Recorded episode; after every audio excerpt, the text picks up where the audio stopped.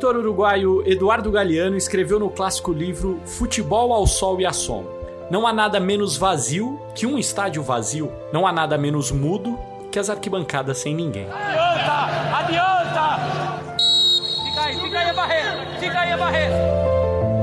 A torcida é a alma do futebol, né? É o que faz o jogo ser muito mais ser muito mais que um jogo, mas na era do coronavírus, o futebol ficará sem alma durante um tempo. Os primeiros exemplos de jogos realizados ao redor do mundo mostram que partidas sem torcedores é protocolo básico para a volta do futebol e por aqui dificilmente vai ser diferente. Para conversar sobre isso, o narrador Luiz Roberto será o nosso convidado no programa de hoje. O futebol com portões fechados impacta jogadores, torcedores, jornalistas e, é claro, o próprio jogo. Terça-feira, dia 19 de maio, eu sou Guilherme Pereira e este é o Jogo em Casa.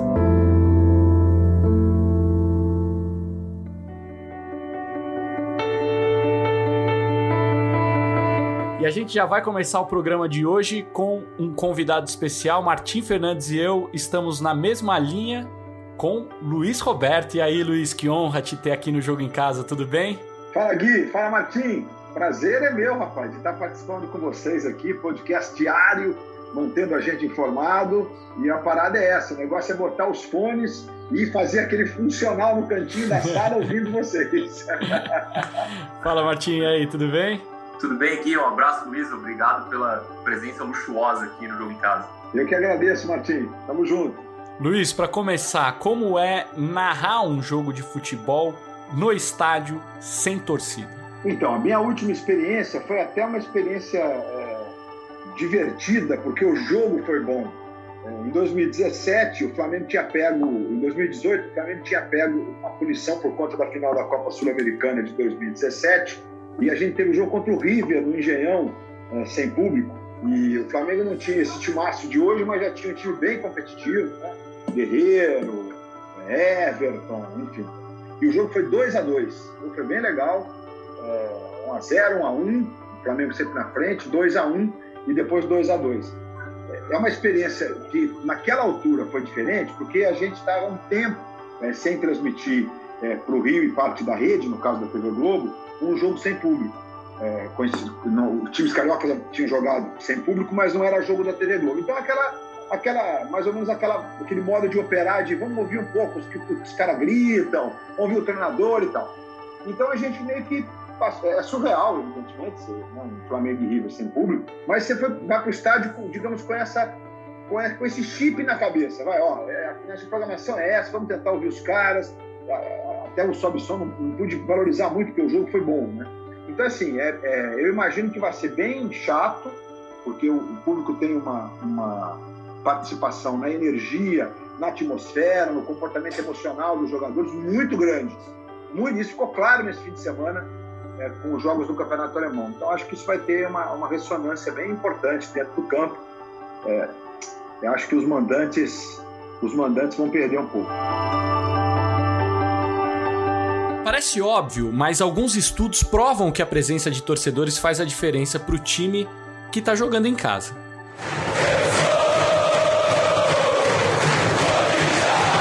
Empurrado pelo som das arquibancadas, o atleta consegue ampliar o que os especialistas chamam de nível de atenção. É um processo que começa no cérebro com maior velocidade de conexões entre os neurônios. Hormônios como a adrenalina passam a circular mais intensamente pelo corpo deixando o atleta mais esperto, mais ligado. Numa situação prática da partida, isso significa que o jogador consegue perceber mais informações do ambiente, entender a situação dos adversários e dos companheiros. Mas a ação da torcida da casa influencia principalmente as decisões dos árbitros dos jogos. Pesquisas realizadas em vários países mostram que eles tendem a marcar 15% a mais de faltas para o time mandante ia dar 18% a mais de cartões para o time visitante. No futebol americano, por exemplo, a utilização do árbitro de vídeo ajudou a diminuir a vantagem de quem joga em casa. Essa vantagem dos mandantes já foi de 60%, mas na última temporada caiu para 51,7%, a menor marca desde 1972.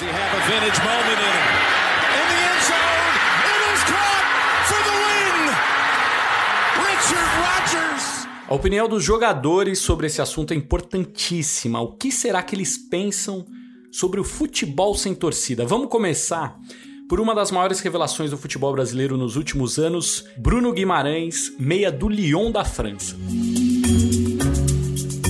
Acho que obviamente é ruim, é ruim para todos, é ruim para o espetáculo, ruim para os jogadores, ruim para a torcida não poder acompanhar seu time. É, mas eu acho que, que não vai mudar muito em relação aos times, pois quem vai jogar fora e quem joga em casa, enfim, não vai ter torcida para ninguém, vai ser um jogo igual, mas com certeza é, é muito diferente. Agora a gente vai para uma voz mais experiente, a do goleiro Vitor, do Atlético Mineiro.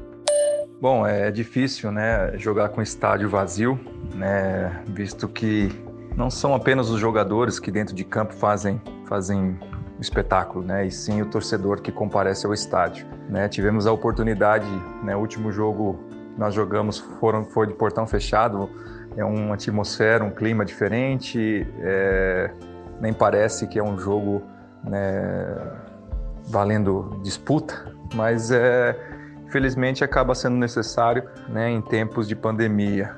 Claro que é, jogar sem público, né, também como mandante, é, pode não ser tão vantajoso como normalmente é, né, onde né, uma torcida presente, vibrante, ela pode ser um combustível a mais.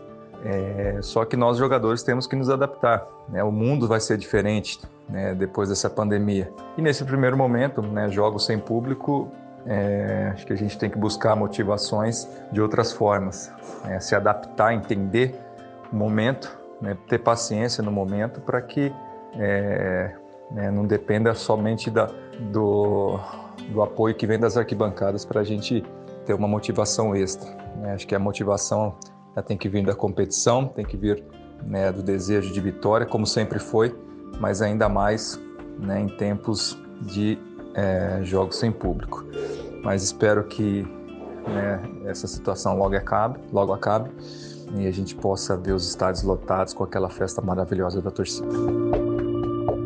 Vamos trazer mais um goleiro para a conversa, mais uma voz experiente, Thiago Volpe, goleiro do São Paulo, um jogador que está atuando na cidade mais atingida pelo coronavírus no país. Então, é, o torcedor, ele, ele é a alma do futebol, né? Então, realmente, jogar sem torcida é, é algo incomum, é algo que, que com certeza deixa, deixa o espetáculo menos abrilhantado. Então, é, vão ser, acredito que vão ser é, tempos, né? É, bem, bem, bem estranhos assim no, no, no, futebol quando voltar, né? Pelo simples fato de não ter torcida. Então esse é, esse é o meu ponto de vista, assim. Para mim o torcedor ele, ele é a alma do negócio, ele é a alma do futebol. Então, logicamente que sem a presença deles num estádio perde o brilho, perde o charme. Então é, mas é consequências desse, desse mal que, que, que, veio à tona agora em todo mundo aí, que, que foi o Covid. Então é, a gente vai ter que tratar de se adaptar é, e, e, torcer também para que no futuro próximo as coisas possam se resolver e o torcedor possa voltar ao estádio.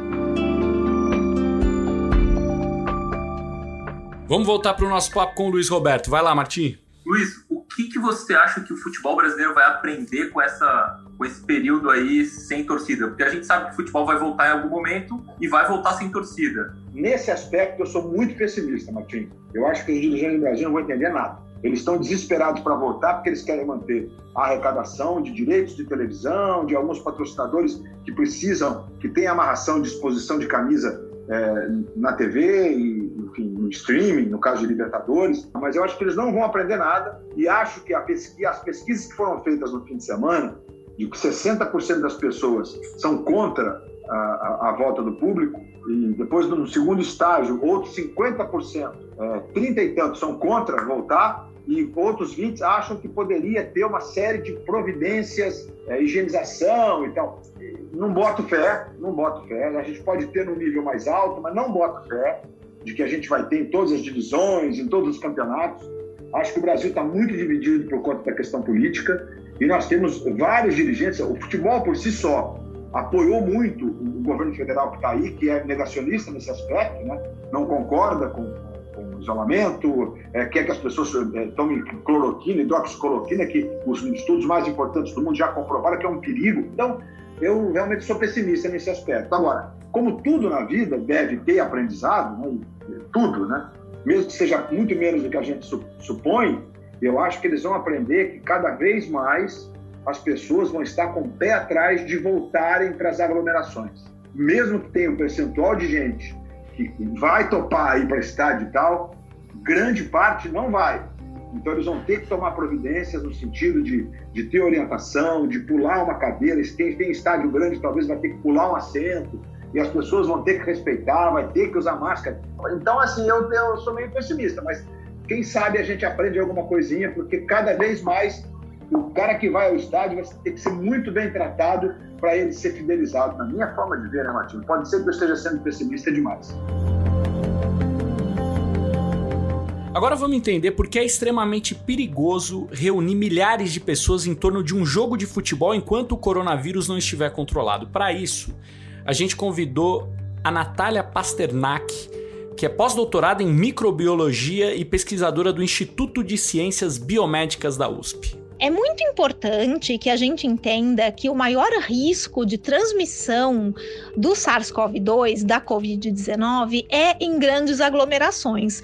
E é difícil imaginar uma aglomeração maior do que uma torcida em estádio de futebol. Então é muito importante a gente se conscientizar agora de que as torcidas vão ter que ser de casa, para a gente poder torcer à vontade, para a gente poder gritar, para poder xingar o juiz, tudo isso vai ter que ser realmente em casa. Não dá para fazer isso com um monte de pessoas, porque o risco de transmissão da doença é muito alto. Quanto mais gente junta no mesmo lugar, maior o risco de transmissão. Lembra que o vírus passa de pessoa para pessoa. Então, se tem um monte de gente junto, é um risco muito grande. Não vale a pena correr esse risco agora. Dá para gente torcer pelos nossos times de casa. Outra coisa que é muito importante é averiguar como é que que a gente vai garantir a segurança dos jogadores? Como que vai ser a passagem deles pelos vestiários? Como que vai ser o comportamento em campo? Porque afinal é um esporte, eles vão ter contato físico um com o outro. Tem que zelar pela segurança dos jogadores também. Eles vão ser testados antes de serem liberados para o jogo, vão ser testados com teste molecular, só vão ser permitidos aqueles que testaram negativo, não sei, duas, três vezes seguidas. Como que vão ser esses critérios? Então tudo isso tem que ser pensado para daí a gente realmente liberar o jogo da forma mais segura, tanto para os jogadores e mantendo a plateia segura em casa, podendo xingar o juiz à vontade, comendo pipoca na frente da TV. Esse é o jeito que a gente vai conseguir torcer agora durante a pandemia. Agora, Luiz, tem o outro lado, né? O torcedor que também precisa ter essa consciência de que o futebol, quando voltar, pelo menos num primeiro momento, vai voltar sem torcida, porque é normal a gente escutar torcedor falando: não, futebol sem torcida não existe, aí é melhor não ter jogo, mas essa realidade ela, ela vai existir porque vai se impor a, a, parte financeira, a necessidade dos campeonatos voltarem, enfim, tudo isso vai acabar ficando acima do do não, não existe futebol sem torcida. Você acha que o torcedor brasileiro está pronto para isso? Então, Gui, eu acho assim. Nesse fim de semana, a gente teve a volta do golfe lá nos Estados Unidos, que até o Donald Trump entrou lá no, no, na transmissão para fazer uma saudação e levantou um ponto que é importante. Eu acho que nesse aspecto a gente tem que ouvi-lo. Ele diz que isso mexe que o esporte mexe com a autoestima das pessoas, que é uma forma de ter um entretenimento vivo em funcionamento independentemente de público. E, e essa é uma verdade. É, é, embora não concorde com quase nada do que ele faz, assim, né, mas tenho respeito pelo debate. Então é importante perceber esse lado. Né? Então tem esse lado da indústria do, do, do futebol e tem o lado mesmo do entretenimento, do, porque você vê como foi importante para o brasileiro, importante que eu digo no sentido de, de diversão mesmo. Essa edição do Big Brother Brasil, que num dado momento era a única competição que estava em curso. Isso dá um sintoma porque o futebol pode ser importante. No nosso caso, mais do que qualquer outro esporte. mas repito, o futebol é um outro cenário, né? tem é, muito mais eventos. Cada jogo na Alemanha ontem contou com aproximadamente 300 pessoas. No Brasil, eles estão querendo que o protocolo seja de 180. Não sei se é possível com 180, né? Muita gente vai ter que deixar de ir. Nós, por exemplo, jornalistas, talvez a gente vai ter que fazer a cobertura à distância, ou pelo menos pouquíssimas equipes em loco. Então é mais ou menos essa linha de raciocínio e a gente não tem uma, uma, uma, uma sabedoria suficiente, um conhecimento suficiente para cravar, né, Gui? É assim pronto. Então eu acho que a gente tem que raciocinar essas pontas todas. Quem mais vai sofrer com o futebol sem torcida, claro, é o próprio torcedor. Por todo o nosso país existem milhões de pessoas que são completamente apaixonadas por uma arquibancada de estádio. Gente que dedica a vida para poder estar ali ao lado do seu time de coração durante um jogo. E para essas pessoas vai ser difícil se acostumar com os portões fechados. O Henrique Totti encontrou dois exemplos. É descobrir essa paixão, né? que foi amadurecendo e crescendo ao longo dos anos. Desde o primeiro jogo que minha mãe me levou ao Maracanã, minha mãe sempre foi minha companheira de estádio, sempre foi a pessoa que me encorajou, que me incentivou, que fez é, florescer essa paixão. É minha grande referência em questão de, de futebol, de amor pelo Flamengo. Esse é o Benfica, flamenguista de 22 anos que desde pequeno frequenta as arquibancadas do Maracanã. A gente tem no Flamengo o nosso, o nosso a nossa válvula de escape, né? É o que faz nossa semana valer a pena. A gente espera a semana toda para domingo ou quarta-feira estar tá no Maracanã, acompanhar. É aquilo que faz a gente esquecer um pouco da rotina às vezes um pouco difícil, do trabalho, da faculdade, dos problemas em casa. Então é, é o que realmente dá sentido, né, cara? É o que realmente faz a gente sorrir e torcer para que a semana passe mais rápido para chegar. Benfica, o futebol faz sentido sem torcida no estádio? O quão importante é a torcida para o desempenho de um time? Quanto que ela influencia numa partida? É, eu faço parte do, do grupo que entende que a torcida não é o 12 segundo jogador, né? Principalmente a torcida do Flamengo. Eu entendo que a torcida é o primeiro jogador em campo. Porque o 12 segundo é reserva. A torcida não, a torcida é titular. É o primeiro jogador, é a torcida e mais 10 em campo. Não tem como falar de futebol sem falar de torcida. É a mesma coisa que falar de futebol sem falar de bola. Não tem como, é inconcebível, sabe? E realmente só quem entende, só quem já foi a um jogo, é, pode, compreende o que eu tô falando, sabe? É, realmente, esse é o papel da, da arquibancada, influenciar no campo. Uh, os espectadores de, de futebol não são como espectadores de, de teatro, uma plateia. Eles jogam junto. Uh, o nosso papel é esse, jogar junto com o time. A gente não tá lá para ser é, só número. A gente tá para decidir na vitória, sabe? Essa energia é o que faz o futebol ser o futebol. E caso o futebol realmente volte, sem torcida, como que vai ser não poder acompanhar o seu time de coração de perto? Vai, vai ser um sentimento estranho? Então, se realmente a bola rolar com o estádio vazio, vai ser muito triste, cara. É uma coisa que a gente não gosta de fazer muito, né? Assistir de casa. É certo, com certeza, não vai ter, não vai ser a mesma coisa de estar acompanhando em loco no estádio, que é o que que a gente mais ama fazer, como eu disse também, né? Então, realmente vai ser um sentimento que a gente não experimentou, né? Até hoje. Mas hoje, é, diante disso tudo, né?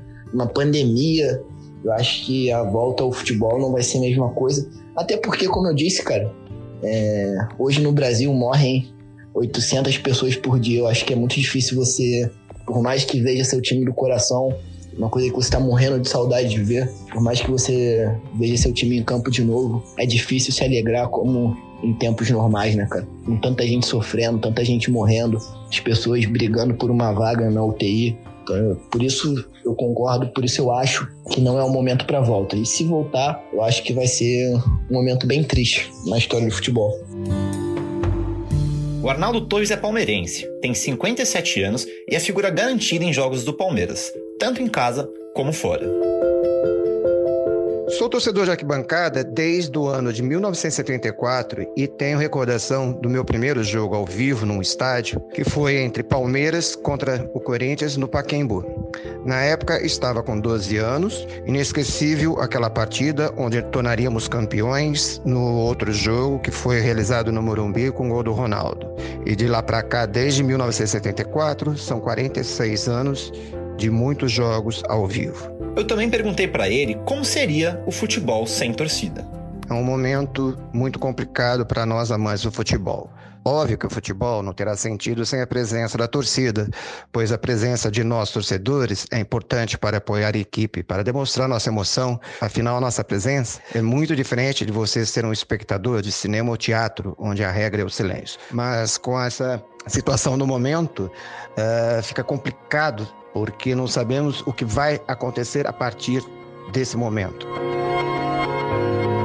Mas, Luiz, não adianta nada a gente discutir futebol, volta do futebol, com ou sem torcida, enquanto o número de mortes, o número de infectados no país não, não para de subir, né?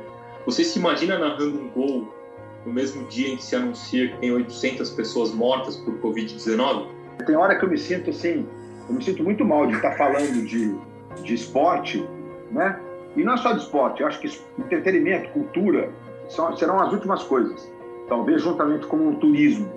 Eu não vou fazer política disso, mas você que está ouvindo o podcast, se você pensa diferente, tem o meu respeito. É, é, o debate é bem-vindo, não é uma questão de certo ou errado, mas os negacionistas da ciência certamente estão na contramão, tanto do ponto de vista da saúde como da economia. E aí eu acho que, como no Brasil a gente vai ter mais dificuldade de implementar medidas de segurança para os jogos de futebol, quanto mais a gente tiver é, digamos, sinucando o vírus, mais a gente estiver controlando a pandemia, mais segurança a gente vai ter para voltar para o futebol. É, se a, gente não tiver o controle da pandemia, falar em volta do futebol é, é, muito ruim. Eu acho que não faz o menor sentido. A hora que a gente tiver, olha, 15 dias, a curva está descendente, a gente teve 500 casos, duas mortes, dá para pensar em abrir umas coisas, dá para pensar em voltar ao futebol. Talvez a gente até vá ter um pouco de energia para tentar ajudar. É, é, é, não é nem ajudar, mas é no sentido de dizer: olha, estamos todos voltando, cada um dentro de suas limitações, e nós aqui também. Porque fora disso é, é, é muito, é muito terrível. É, eu, eu, diria para você que é, é difícil manter a energia. daqui a pouco vai ter um anúncio de 900 mil mortes. É, uma, é surreal, gente, é surreal. O futebol faz falta na vida de tudo quanto é tipo de gente, como nós mostramos no episódio de hoje. E quando ele voltar, ainda vai voltar sem torcida. Isso tudo é pequeno perto da crise que a gente está vivendo? Com certeza absoluta. Mas também não tem como negar a importância desse esporte pra gente, pra nós brasileiros. O Luiz Roberto é narrador há mais de 30 anos. O futebol faz parte da vida dele e aí não tem como não sentir saudade, né? Para terminar o programa de hoje, o Luiz vai contar do que ele mais está sentindo falta nesse período difícil para todos nós. Ah, eu acho que eu sinto falta da rotina do jogo. Porque, assim, minha vida ela é basicamente feita do evento. Outras coisas, a gente participa dos programas e tudo. E o programa é uma leitura diária, né? uma leitura que eu digo tanto do que está acontecendo, como a leitura propriamente dita, é, literalmente falando. Né? Você se prepara ali e tal, acompanhando, vendo e tal. Agora, o jogo não, ele tem uma preparação especial, né? Antivéspera, véspera, ou mesmo às vezes é, é, quando você sabe que tem uma sequência de jogos, já que você tem uma programação, aquela coisa de você estar tá ouvindo as rádios dessas cidades, lendo os jornais da cidade dos times envolvidos, é um exemplo é, assim, meio banal, digamos assim. Né? Ah, o jogo do domingo é Grêmio e Vasco. Então você vai lá, acompanha, ouve os amigos da Gaúcha, aí dá uma ligada lá agora pro Vitor, que voltou a ser assessor de imprensa do Grêmio, liga pro pessoal do Vasco, aí liga pro Ramon, liga pro Renato, o Renato sempre atende, mas o Alexandre atende. Enfim, é uma preparação. Aí botar tudo isso, eu boto tudo no papel, tem uma dinâmica, né? eu gasto, eu perco um tempão com isso. E isso me dá segurança. E aí tem o lado de ir pro evento, né?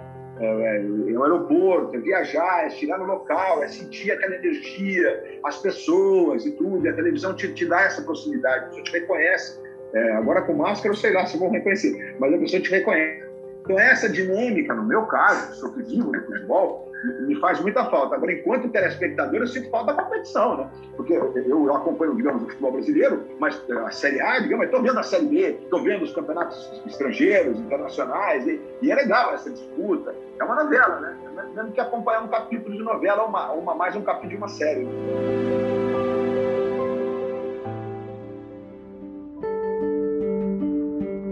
O Brasil passou de 250 mil diagnósticos da Covid-19. Foram 674 mortes nas últimas 24 horas. Agora, no total, de acordo com o Ministério da Saúde, são 16.792 mortes.